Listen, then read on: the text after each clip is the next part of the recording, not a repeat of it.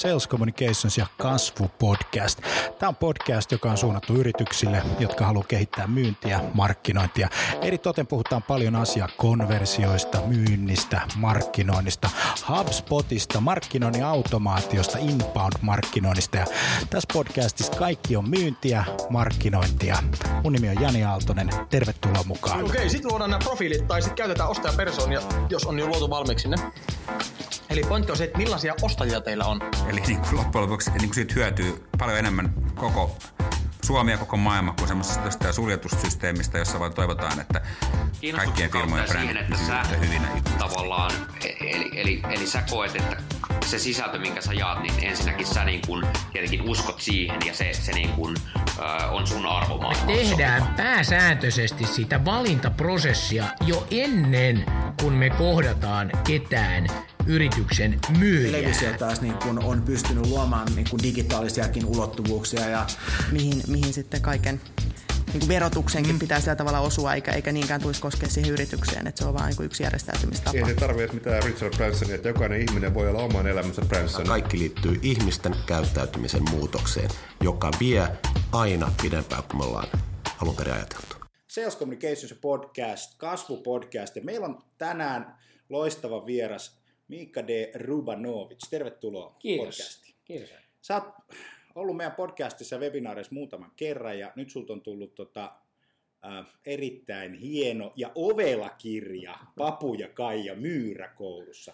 Ja kysymyksessä on lastenkirja.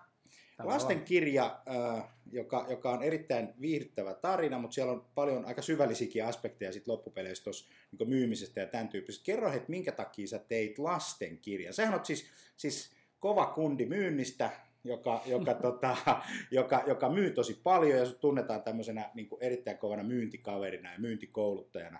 Ja yksi, kaksi lastenkirja, sä oot 50 suurin piirtein kohta ja sä- sulla on pari pientä lasta kotona. Tuliko susta pehmo? Eikö musta tuli liian digi. Niin. Eli, eli kun me ki- kirjoitettiin ostovallankumous, josta me sitten yhdessä sun kanssa niin pidettiin kanssa tämmöinen erittäin, erittäin muuten suosittu podcasti. Ja Mm, se tehtiin, jakso oli niin, aika suosittu. Kyllä.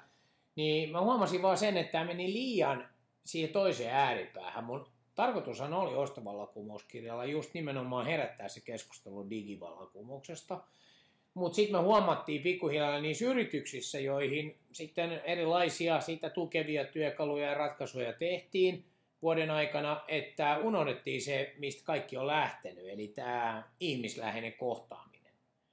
Ja sitten mä, tutustuin tähän Brian Krameriin, eli hashtag H2H, human to human, H2H. H2H. Ja sitten mä aloin sitä lukea, se on vähän teoreettinen, mutta sitten mä aloin miettiä, että millä tavalla, millä formaatilla me saadaan takaisin se keskustelu siihen, että me ei voida unohtaa tai aliarvioida sitä inhimillistä aspektia myymisestä, koska ihmiset myy, ei työkalut. Toi on tosi hyvä pointti. Ja nyt kun me ollaan tehty 4-5 vuotta markkinoinnin automaatiota ja varmaan tässä maassa ruvetaan olemaan niin kuin jo veteraaneja tässä hommassa, niin tota, me on huomattu semmoinen trendi, että, että kyllä siihen teknologiaan ihan mielellään niin kuin teknologian vuoksi investoidaan ja ymmärretään, niin kuin, että, että, että me halutaan ja maailman muuttua, me tarvitaan uudenlaista softaa ja uudenlaista kuviota, mutta sitten se ihminen unohtuu siitä pelistä ja se näkyy konkreettisesti sillä tavalla, että myyjät ei edelleenkään kontaktoi niitä asiakkaita, no. kun ei ne kontaktoinut siinä analogisessa maailmassa, ei ne kontaktoi niin digitaalisessa maailmassa, ja tässä meillä on niin tämmöinen tietty käppi, ja musta tuntuu, että myyjät vähän tarvitsis lisää välineitä ja oppia, ja johtamiseenkin pitäisi kiinnittää. Nimenomaan, eli niin kuin me haluttiin tämän kirjan myötä herättää nyt se keskustelu siihen, että hienoa, nyt teillä on työvälineet, mutta sehän eh, päinvastoin niin kuin se, että, että, että nyt vielä sen myyjän rooli vielä korostuu. Eli nyt kun sä pääset niihin asiakaskohtaamistilanteisiin, oli ne sitten työvälineen avustuksella sen kautta tapahtuvaa tai edelleen kasvotusten, niin myyjän pitää olla vielä paremmin valmistautuneempi, sen pitää olla vielä inhimillisempi, sen pitää vielä paremmin tunnistaa se ostajaprofiilit. Eli jos nyt esimerkiksi HubSpot tekee sen osto, ostajaprofiili, ja sitten meillä on vaikka Jeffin työkalu, jolla me vielä syvennetään sitä, että millainen asiakas siellä on, ja millaisia ne päättäjät on, ja millaisia arvomaailmoja. Ja dataa on paljon. Data on paljon, ja siellä taustalla on vielä big dataa. Niin mitä sitten? Jos ei myyjä niin toimi niiden tietojen avulla, hyödynnä niitä ja ota sitä inhimillistä aspektia siihen ja mene sinne kohtaamiseen, niin silloinhan maailma ei muuttunut yhtään. Päinvastoin, vähän rumasti sanottuna, me saatiin uusi sappi tai CRM, ja nyt se on vaan niin kuin joku HubSpot tai joku muu, ja, ja niin kuin, ää, Kulut lähti käsistä. Niin, että niin, et, et, et meidän pitää ymmärtää se, että se mitä me nyt tässä tehdään, niin tämä on kuitenkin sitä ihmisten välistä viestintää ja kommunikaatio. Ja tätä ei pysty korvaa laitteilla. Ja se on mielenkiintoista. Ihmisten välinen kommunikaatio on kaikessa tapauksessa niin kuin mielenkiintoista. B2B, sulla on täällä tämmöinen kahdeksan kohdan muistilista, joka, joka tota, löytyy verkosta papujakaija.fiistä, eikö näin? Kyllä, sieltä, sieltä nimenomaan sun... papu ja kaija, ei papu, papukaija. Papu, papu, papu ja, ja kaija.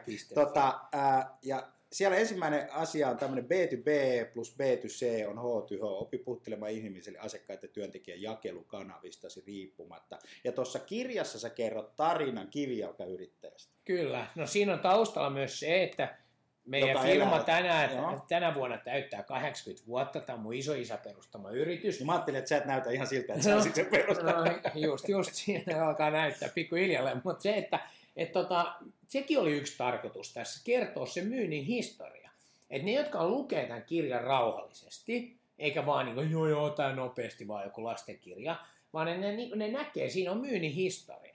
Ja sen tarinan opetus, jos niin kuin tarkkaan lukee, on se, että ollaan palaamassa siihen alkupisteeseen, että on menty semmoinen 80 vuoden kierros, ja nyt yllättäen kas kummaa, esimerkiksi isot verkkoyhtiöt, mitä ne tekee? Ne avaa, ne avaa kivijalkamyymälöitä.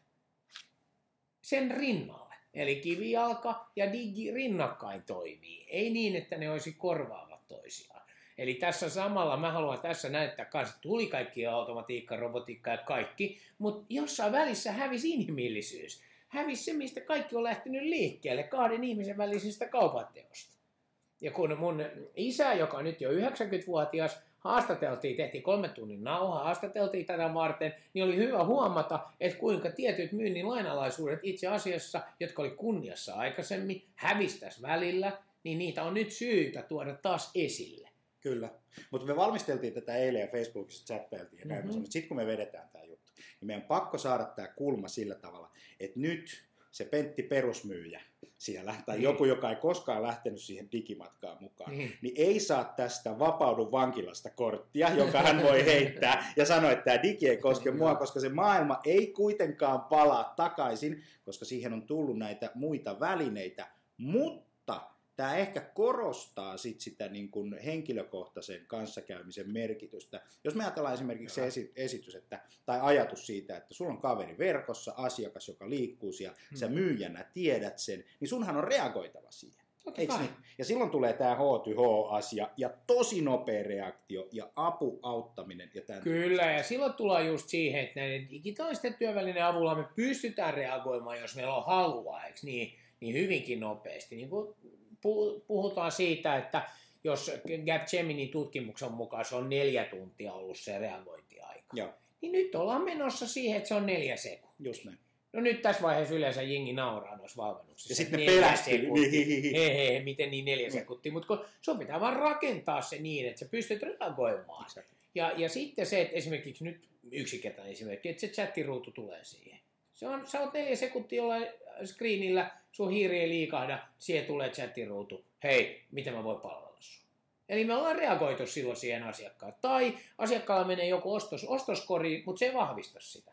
Niin meidän pitää tulla heti siihen, että hei, jäikö sinua jotenkin asia kesken, voiko auttaa?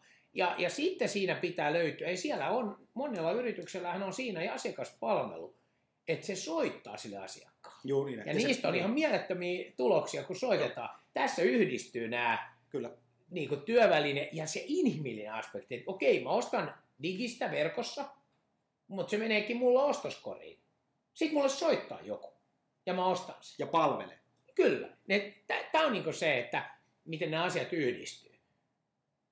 Pahimmillaan nämä on sitten, kun ostaa suomalaista nettikaupasta esimerkiksi lampu. niin sitten tota, sieltä tulee palautekysely ennen kuin se tuote on toimitettu. Niin, niin silloinhan tämä digi kääntyy itseään vastaan ja se epäinhimi, epäinhimillinen aspekti nousee sulle niin Ja kuin kysymys on pystyyn. prosessien rakentamisesta ja Nimenomaan. niiden johtamisesta ja vasteaika määrittelystä, tämän tyyppisistä kaikista Kyllä. asioista. Mulla oli loistava kokemus, minkä mä, oon- minkä mä oon jo pari kertaa todennut näissä podcastissa, mutta toteen sen vieläkin. Mä kuulun tämmöisen kuin myheritage.com, joka on sutkututkimus softa, Kyllä. palvelu, SaaS-palvelu, siis pilvipalvelu, tämmöinen näin. Ja tota, mä kävin siellä kesällä sunnuntai-aamuna 9.30 ja pädillä sitten pyörin siellä, kävin katsoa, että sieltä aina löytyy uusia sukulaisia, sukupuuttiormaa ja kaiken näköistä muuta. Ja se on kiva palvelu, suosittelen ihan hyvin käyttämään, jos dikkaa vähän, että tietää, että mistä on tullut. Niin mulla soi puhelin, kun mä menin sinne tuote- ja palvelusivulle ja hinnastosivulle. Koska siellä oli asetettu se, että kun asiakas, joka on tunnistettu, koska mä oon kirjautunut siihen järjestelmään, tulee katsomaan, mi- mitä muuta täällä on tarjolla, ei vaan käytä sitä, Niin. antaa vinkin, että tässä on lisämyyntimahdollisuus. Ja sieltä soitti kaveri ja myi mulle 200 taalalla lisäpalveluita tähän silloin sunnuntai-aamuna. Ja mä maksoin sen PayPalin kautta nopeasti, mulla ei ollut mitään ongelmaa, se autti ja opasti mua sen ostoprosessin aikana. Ja sitten se perustilanne oli niin kuin hyvin mielenkiintoinen. Mä rupesin miettimään, että miltä musta nyt tuntuu, pelottaako että mua stalkataan, pelottaako mua joku tämän tyyppinen asia, niin tota, tosiasia on se, että mulla oli tosi hyvä fiilis, että mua palveltiin. Ja mä otin semmoisen analogian, mikä tässä sun kirjassakin on, on, on tietyllä tavalla mukana, on se, että kun sä oot digissä, niin sun pitäisi ajatella se niin kuin kivijalkakauppa. Ja vanha perinteinen ki- kivijalkakauppa, nyt vaikka Helsingissä Korkeavuoren Mm. kadulla tai Tampereen Niin. keskustassa tai Turussa, Niin. joka oli yritysvetoinen näin, Mm. niin siinä on se ovi, kuuluu kill kill, jonka tehtävä on kertoa myyjälle, että nyt se asiakas tuli paikalle. Pahimmassa tapauksessa on se matto, minkä päälle sä astut ja kuuluu blim plom. Niin se myyjä tulee sieltä tiskiltä heti ja kysyy, että kuinka mä voin palvella? Kyllä. Kuinka mä voin sua auttaa? Kiitos, että sä tulit mun liikkeeseen. Eikö näin? Ja tästä kasvusta tuossa kirjassakin puhutaan. Kyllä, tässä kirjassa on myös voimakkaasti se, että sitten me niinku, tämä pulskistuu tämä Miikka Myyrä tässä ja se niinku lepää laakereilla, että nyt niinku markkinointiautomaatti ja tämä robotti tässä, se tekee kaiken. Peter Tänhuma. Niin, Peter Tän joo. Peter Tän Human, niin, Peter Tän joo, niin, parempi kuin ihminen itse. Niin, kyllä. Niin, niin, niin Peter Tän Human niin tulee ja pelastaa, mutta kun se on just se, ja niin kuin mä voin vaan maata, ja sitten kun se niin kuin fyysisesti lihoo tuossa kirjassa ja makaa sohvalla, niin sitten hänen niin kuin yrittäjä puolisonsa Miisa tulee niin herättää hänet niin todellisuuteen, että ei tämä kauppa niin vaan kulje näin, että me vaan luullaan, että digi hoitaa tämän homman. Ja sitten alkaa niin sanotusti töihin. Ja on siellä tämä pelastetaan stokka-analogiakin, jos tarkkaan lukee, niin siellä on yksi aukeama niin, kuin niin sanotusti uhrattu tälle tarinalle siitä, että miten niin kuin kivijalkakaan ei pelkästään voi elää sillä niin kuin kellon kilinällä. Oliko toi Miikka Myyrä, Mika Rubanovitsin tarina? Eikö se? Kirjailijalla on aina ja, ja formaatin rakentajalla on aina tämmöinen oikeus, että täällä on seitsemän hahmoa. Mä luulen, että niissä jokaisessa oli vähän itseäni, Mm. eikö niin? Mm. Ja mä luulen myös, että lukija, jos lukee sillä rauhallisen fiksusti, niin huomaa, että itsessään on vähän näistä kaikista seitsemästä, mutta sitten me ollaan tehty Jeffin hahmotesti. Eli jos menee tuonne papu.kaija.fi sivustolle, niin siellä voitte käydä tekemässä Jeffin tekemään makeen sen hahmotesti, että mikä näistä seitsemästä hahmosta on sun niin kuin dominoivin ominaisuus. Ja sitten sä voit lukea sen kirjan uudestaan, kun sä oot katsonut, mikä hahmo sä oot, niin sitten sä luet sen kirja toisen kerran sillä näkökulmalla, että okei, mä oon siis toi hahmo, että mitä se tekee tässä kirjassa. Ja mitä, mi- osaanko, pystyykö mä silloin samaistumaan. Tässä on ihan mielettömästi ulottuvuuksia, mutta täytyy myöntää se, että me ei olla ihan onnistuttu viestittää sitä. Mutta mä teen tätä vähän uudella tavalla. Tämä on formaatti. Ja, ja niin kuin, mä annan tämän vähän mennä omalla painolla, että ei ole niin systemaattinen semmoinen, että okei, niin kostovalokumouskirja. Et siinä oli niin selkeät kaikki ne niin kuin konseptit ja näin, ja siinä oli selkeä tarve ja kohderyhmä. Et tässä on vähän tämmöinen sillä lailla inhimillisempi myös lähestyminen, että katsotaan. Mutta tämä on musta loistava veto, koska tällähän tavalla sä pääset niinku perheiden arkeen ja sä pääset mukaan siihen, siihen tota, ää, kokonaisvaltaisesti puhuttelemaan suomalaisia perheitä tästä myymisestä, myynnin Kyllä. tarinasta, digitalisaatiossa ja vähän samoja asiaa tuomaan sitten, niinku, että et mistä niinku puhutaan ja mistä tämä maailma menee. Joo, ja musta ihan makeeta siis, kun vanhemmat lähettää mulle valokuvia, että ne, ne niin kuin lukee kirjaa yhdessä. Se oli se alkuperäinen idea, että tämä menisi silleen sinne iltasatuun. Tämähän ei ole niin lastenkirja, mutta tämä on myös aikuisten kirja. Tämä on kaksitasoinen tämä kirja. Eli a- aikuisethan nauraa tai reagoi eri asioihin kuin lapset. Ja sitten se lasten reaktio tekee siitä sen hauska kokemuksen myös aikuiselle. Että miten se lapsi reagoi eri tilanteissa, eri asioihin. Ja sitten vanhemmat voi myös selittää näitä sanoja, että mitä tarkoittaa, että myynnin ABC, niin ABC tarkoittaa lapselle jotain muuta, tai H2H, niin kuin 11-vuotias sanoi, että se on hiekka kaksi hiekka. Sitten se selittää, että se on human to human. No mitä human to human tarkoittaa? Sitten saat ihan hyvän keskustelun aikaiseksi, koska me vanhemmat välttämättä huomata sitä, mitä kaikki me käytetään näitä lyhenteitä. Sekin on tuossa kirjassa yksi tämmöinen niin piiloidea, että vanhemmat niin tajuaisi sen, että kuinka bisneksessä käytetään paljon tämmöisiä lyhenteitä, ja sitten tavallaan kotona ymmärtääkö lapset välttämättä edes mistä puhutaan. Ja sitten sieltä tulee hassuja tulkintoja. Niin, ja ne miettii ihan jotain muuta, että sä puhut niin kuin hiekka, kaksi hiekkaa. Pelkäät sä, että, että nyt kun me ollaan Suomessa kuitenkin, joka on pikkasen nurkkakuntainen yhteiskunta, ja sitten kauhean niin otsarypyssä mennään, että nyt Rubanovitsilta meni uskottavuus, kun se teki lasten, lastenkirjaa. en, en sen palautteen perusteella, niin en usko. Päinvastoin musta ollut ihan mielettömän siisti niin kuin se, että et, tota, ihmiset ymmärsi sen, että että ostovallankumous meni niin kuin 180 astetta sinne vasempaan tai sinne digisuuntaan. Se oli kova suoritus. Se, se oli hyvä ja se on, se on, sä käytit semmoista sanaa, että se oli niin kuin iso kirja. No, se oli iso kirja, niin, ajassa. Niin, ja se oli, se oli, se oli niin kuin jackpotti omalla tavallaan ja ajoitus oli loistava. Toki kun mä oon seitsemän kirjaa jo tehnyt, mm. niin mulla on kahdeksas nyt työn alla. Et siis sillä että tämä, on ehkä enemmänkin tämä kirja. Tämä on formaatti, ja tämä on ylimeno johonkin sitten, että vähän enemmän sinne, äh, että palataan sinne niin kuin alkulähteelle. Sä laitat tuolla papujakkaija.fiissä niin tota, tällaisen äh, päivämäärä kuin 17.5. 12.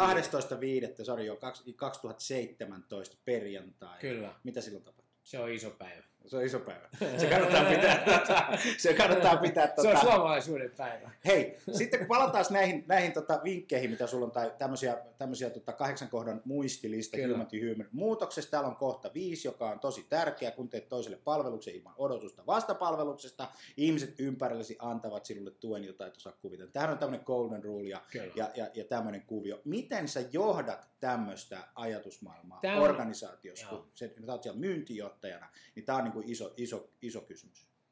Tämä on vähän niin kuin jakamistalous. Tässä on vähän sama ajatus tässä kohdassa viisi. Eli se, että sun pitää tehdä asioita. Vähän tämä kirjakin on sellainen. Että okei, sillä on joku hinta, mutta kirjan hintahan on niinku muodollinen joku 20. Mutta se ajatus on siis se, että sä, sä jaat hyvää, sä teet asioita niinku hyvää, niin sit sä saat yllättävän paljon takaisin ja nythän monet yritykset on esimerkiksi alkanut tällä, että ne antaa tietyn ajan työajasta. Saat käyttää hyväntekeväisyystyöhön. Joo. Eikö niin? Siinä on vähän samaa ajatusta. Että kun sä teet pyytteettömästi jotain, niin ihmiset äänestää niin sun puolesta. Ja miten sä johdat sitä on just sitä, että sä teet tietoisesti päätöksiä myös siitä, että nyt, jotkut taas sanoivat, että onko se keinotekosta, että työnantajat niin kuin antaa tällaista niin hyvätekeväisyysaikaa. Mutta mut, mut miten muuten työnantaja voisi sitä johtaa, kun juuri määrämuotoistamalla se, että näin monta tuntia voi tehdä. On se nyt parempi kuin se, että ei ollenkaan. Se, että siitä on yritykselle tietty imagohyöty, totta kai on. Mitä sitten? Onko se pois siltä hyväntekeväisyysjärjestöltä, joka saa sen pyytettömän tuen? Ei. Näin se, näin se vaan niin menee kulttuuri. jos olet feikki, sä oot feikki ja sit se ei toimi ja sit sulla on ongelmia, mutta jos sä teet sen aidosti, niin sittenhän se juttu on. Tämä koko homma, mikä liittyy muuten markkinoinnin automaatioon, niin. digitalisaatioon, niin. niin mä sanoisin, että tämä on sataprosenttisesti asiakkaan maailman ymmärtämistä ja sen maailman auttamista kanavissa, joihin sulle ei ole henkilökohtaisesti pääsyä, mutta sä autat, ja mekin tehdään hei oikeasti vapaaehtoisesti tällä hetkellä niin tota, ää, podcastia, me ollaan Facebook Liveissa tällä hetkellä. Kukaan ei pakottanut, pyytänyt, niin. vaan se ajatus on se, että me halutaan levittää ilosanomaa paitsi sun kirjasta, joka on laadittu ison kokonaisuuden ympärille, mutta myös siitä, että miten yritykset pärjäis paremmin omassa myyntitoiminnassa, saisivat kulttuurin ää, ja ymmärtäisivät sitä asiaa, että me ei voida mennä teknologian taakse, koska se ei meitä pelasta. Ainoastaan se meitä pelastaa, että meillä on hyvä ja pyyteetön tahto auttaa meidän asiakkaita. Nimenomaan. Kato sieltä vielä kohta kaksi muistaakseni tästä listasta. Eli Context täällä on selling. context selling. O, Nyt puhuttu social Uusi termi taas. No, uusi termi on, mutta... Piru konsultin no, toi taas on, uuden Mä termi. oon niin kyllästynyt Niin, tähän social, sellingiin. Kyllä. Context selling. Terve, kerro mitä No se tarkoittaa sitä, että se yhteys, missä sä oot, on paljon tärkeämpi. Tai taas mä käytän väärää sanaa, kun mä sanon paljon tärkeämpi. Se on tärkeämpi. Eli se, että kun nyt on hirveästi puhutaan, että pitää olla social selling, social selling, mennyt vähän överiksi että jos sulla on niin sata yritysmyyjää, että kaikki on niin kuin, kirjoittaa LinkedIn-postauksia ja jokainen on bloggaaja ja jokainen osaa tehdä asiantuntija-artikkeleita. Ei se toimi. Eihän se toimi. Ja me tiedetään, ei, että ne sata myyjää ei A, osaisi kirjoittaa semmoista suomea tai mitä kieltä tahansa, että sä haluat päästä niitä kirjoittamaan sun firman sivuille. Se on täysin kaos ja Eikä hallitsematonta. myyjä ole sisällöntuotannon tekijä. Ja, myyjä. niin, ei ainakaan sata niistä, kaikki sata myyjää. Kyllä. Niin me tullaan siihen, että missä yhteydessä sä näyt. Sama toinen tämä ohjeistus. Vähintään viisi Twitter-viestiä päivässä jokaiselta. Nämähän on ihan kreisejä. Se, että jos ne on tyhmissä yhteyksissä, niin, niin kuin ne, saa, niin kuin, ne kääntyy sua vastaan. Ei semmoisia ohjeistuksia yritysten pitäisi antaa. Mieluummin vaikka sitten yksi Twitter-viesti, mutta oikeassa yhteydessä. Ja siellä, missä sun kuuluu näkyä ja olla. Ja sen takia mä sanoin esimerkiksi, että tiedät itsekin, että jos sä jaat jonkun saman asian kaikkiin sosiaalisiin medioihin, tämä helppo jako. Katastrofi. Koska siis eihän se ole se pointti, vaan sun pitää miettiä, että millä viestillä sä oot missäkin yhteydessä, minkä asia yhteyden ympärillä. Meillä on monia esimerkkejä tässä se, että, että niin kuin väärässä yhteydessä, muuten on ihan hyvä juttu, mutta se on väärässä yhteydessä. Toi on Eikö niin? tärkeä. Joku on päämini, tosi tärkeä entinen pääministeri tai joku muu, että niin kuin, sinänsä hauska juttu, mutta väärää yhteyteen. Tai tapahtuu maailmalla joku katastrofi ja samaan aikaa niin kuin tehdään jotain muuta, mikä on ihan hauskaa, mutta nämä kaksi on niin kuin, ikään kuin se hauska ja tämä katastrofi on vierekkäin. Sä et voi niin kuin, silloin kun tuonne katastrofi, siihen ei voi laittaa mitään hauskaa viestiä, Ei voi, ei vaan sen takia, että tämä on mun vii, päivän viides Twitter-viesti. Muuten, toi on muuten ihan, ihan tärkeä, että muistul, muistelenpa tässä näin mennyttä aikaa, niin radiossa oli Kiss FM:llä silloin, silloin tota, musiikkipäällikkönä, kun tapahtui VTC-iskut. No niin. Ja tota, äh, Kiss FM oli silloin, ja, ja nämä aamuradiot, siellä oli paikallinen Jaa jo siihen aikaan, joka oli, oli, oli tota, äh, olisikohan se Henkka Hyppönen ollut silloin, vai Tuomas Enpuske, vai, vai Timo Salonen, tai joku, joku tämän tyyppinen, jotka muistaa, muistaa. Mutta tota, silloinhan me tehtiin silleen, että me otettiin pois kaikki mainokset, kaikki, tiedätkö, kaikki systeemit, koska meidän oli pakko puhua niistä VTC-iskuista. Saatiin jo edes mennyt Harri Holkerikin haastattelu ja kaikenlaista muuta, joka oli silloin YK-kokouksessa. Näin. Ja me puhuttiin vaan VTC-iskuista, mitä tapahtuu. Ihmiset soitti lähetyksen, mulla on vieläkin ne nauhat, pitää kaivaa jossain vaiheessa. Niin, niin, niin jossakin, jossakin laatikossa. Tämä vaan pomppas, mutta toi tulee sitten tästä, että jos me oltaisiin siinä tilanteessa silloin, vedetty jotain niin kuin puhelinkilpailua, että soittakaa ja arvatkaa niin kuin, ja, niin ja, ja, ja kaiken näköistä muuta. Kyllä. Mehän oltaisiin oltu tosi hölmöjä. Nimenomaan, mutta tähän syyllistyy samassa nyt. asiassa me ollaan... ollaan ihan nyt, koska nämä Niin. digityökalut on mahdollistanut sen, että nyt ohjeistetaan kaikki myyjät tuottaa sisältöä ja höpö höpö, ja siellä on ihan katastrof tavaraa.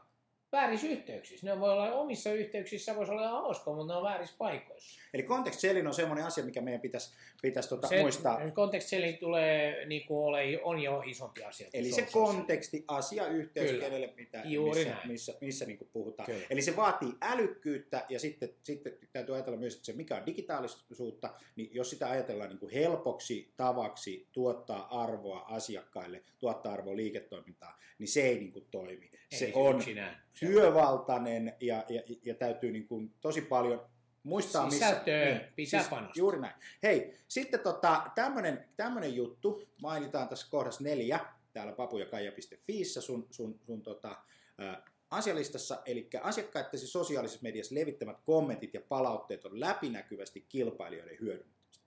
Sitten 86 prosenttia asiakkaiden verkossa antamista palautteista jää brändeiltä huomioimatta, mutta kilpailijoilta ei. Mhm. Eli aktiivinen kuuntelu, reagoiminen palautteisiin antaa brändillesi mahdollisuuden kasvaa lojaalien fanien kanssa. Kyllä. Öö, puhu, kerro vähän tästä. Miten sun mielestä tämä aktiivinen reagointi, No, kun yritykset ei, siis kun kilpailijahan seuraa tietenkin sitä, että mitä sinusta puhutaan. Niin. Mutta sitten jos sun oma järjestelmä ei ole ajan tasalla, niin niin kuin tässä nyt on, että 86 prosenttia meidän asiakkaiden palautteesta jää varsinaisesti yritykseltä huomioimatta ja huomaamatta ja niihin ehkä reagoimatta. Ja, ja tota, kun kilpailija pystyy niitä seuraamaan, niin kas kas, hän pystyy nappaamaan sieltä. Siis pelastetaan Stokka oli jollain lailla esimerkki tästä. Stokkalla jäi aluksi 100 prosenttia huomioimatta. Et, et omalla Facebook-sivustolla ei tapahdu mitään, ei siis Mhm. yhtään postausta. Ja sitten on joku uusi ryhmä, jossa on kymmeniä tuhansia. Ja sinä et reagoi. Et Se- julkisesti, etkä myöskään sinne ryhmään. Sitten pikkuhiljalleen päästät kaksi kolme viestintä ihmistäsi kirjautumaan sinne poliittisista syistä, jotka kuitenkaan ei uskalla sielläkään ottaa roolia, vaan ikään kuin hyvin varovaisesti, että huutelevat sieltä, että kyllä täällä ollaan, kyllä täällä kuunnellaan. Ja, ja vasta sitten kolmen viikon kuluttua reagoidaan perustamalla joku oma tämmöinen asiantuntijaryhmä sitten, joka kerää tietoa ja siihen käytetään sitten jotain toimistoa, joka rakentaa tämmöisen palautejärjestelmän. Mutta kolmes viikossa aiheutettiin aikamoinen show. Tuosta on kyllä inhimillisyys tosi kaukana. Mun mielestä se oli inhimillistä, koska me aidosti kuunneltiin niitä asiakkaita. Niin, mutta Stokka, Niin, Stokkalta ei, ollut, ei pätkääkään ollut tätä human to humania. Hei, mutta toi on tosi vaikea johtamisen kysymys, kun me ollaan niin teollisen, siis no mä sanon, aika moni prosentti, no varmaan 8-90 prosenttia suomalaisista johtajista, jotka, jotka on suuria ikäluokkia, tai sitten, sitten tota, meitä, meitä 4-50, Mm. niin on kasvatettu teollisen aikakauden opein. Jossa teollisuuden aikakauden oppihan on tehdasoppi, eikö niin? Ihmiset Mhm. liukuhinnalla tekee standardisoitua niin. prosessia ja sitä johdetaan ylhäältä. Mhm. Mutta tämä ei toimi nyt enää sillä Ei, ja siitähän tämä kirja alkaa. Just Tämä alkaa ihan tehtaasta, eikö niin? Juuri näin. Meillä oli puuvilla tehdas Herttoniemessä, ja okei, ja sitten pikkuhiljaa on kehittynyt, ja nyt sitten pitää löytää uusi tasapaino, missä on sitä hyvää siitä vanhasta maailmasta, ja sitten mitä hyvää tästä digimaailmasta. Mutta jos sä menet pelkän digimaailman opein, niin sulla käy, voi käydä niin kuin Miikka Myörälle tässä kirjassa, yhdessä vaiheessa käy, kunnes sitten tapahtuu pamaus ja, ja, ja sitten ymmärretään, että, että maailma on muutakin. Hei, loistava systeemi. Tämä ehdottomasti Papu ja Kaija Myyrä koulussa, niin tota, joululahja pakettiin heittää. Nyt joulumarkkinat lähestyy. Ja, tota, ja, eh- ja, ja sitten se, mikä tuossa on mielenkiintoista, että sä oot luonut nyt formaatin, konseptin. Toivottavasti että se lähtee hienosti lentoon. Siihen liittyy se Jeffin testi, joka löytyy sieltä Papu ja Kaija, papu ja kaija.fiistä, jos voi käydä tekemässä. Mä nimittäin kävin tekemään sen testin silloin, kun mä näin, näin Facebookista, että sä olit tämän kirjan julkaissut, ja musta tuli Papu Myyrä, ja nyt mun pitää uudestaan pari kertaa lukea, että mitä toi tarkoittaa. Mitä se kaiken kaikkiaan Nimenomaan. tarkoittaa, ja katsotaan, että muuttuuko mun hahmo vielä tässä. Papu on eh, toinen näistä kaksosista ja, ja Niin. sillä on aikamoinen vilsken päällä sillä Just näin. kaverilla, että kyllä se aika hyvin on niin osunut. Hei, kiitos, että sä pääsit, pääsit tota Mika. Rubanovic äh, meidän, meidän tota Facebook-liveen sekä Kasvu-podcastiin 12.5.2017 päivä, jota me kaikki jäädään, jäädään odot- odottamaan tota, erittäin paljon onnea ja menestystä tällä valitsemallasi lastenkirjailijan tiellä. Kiitos.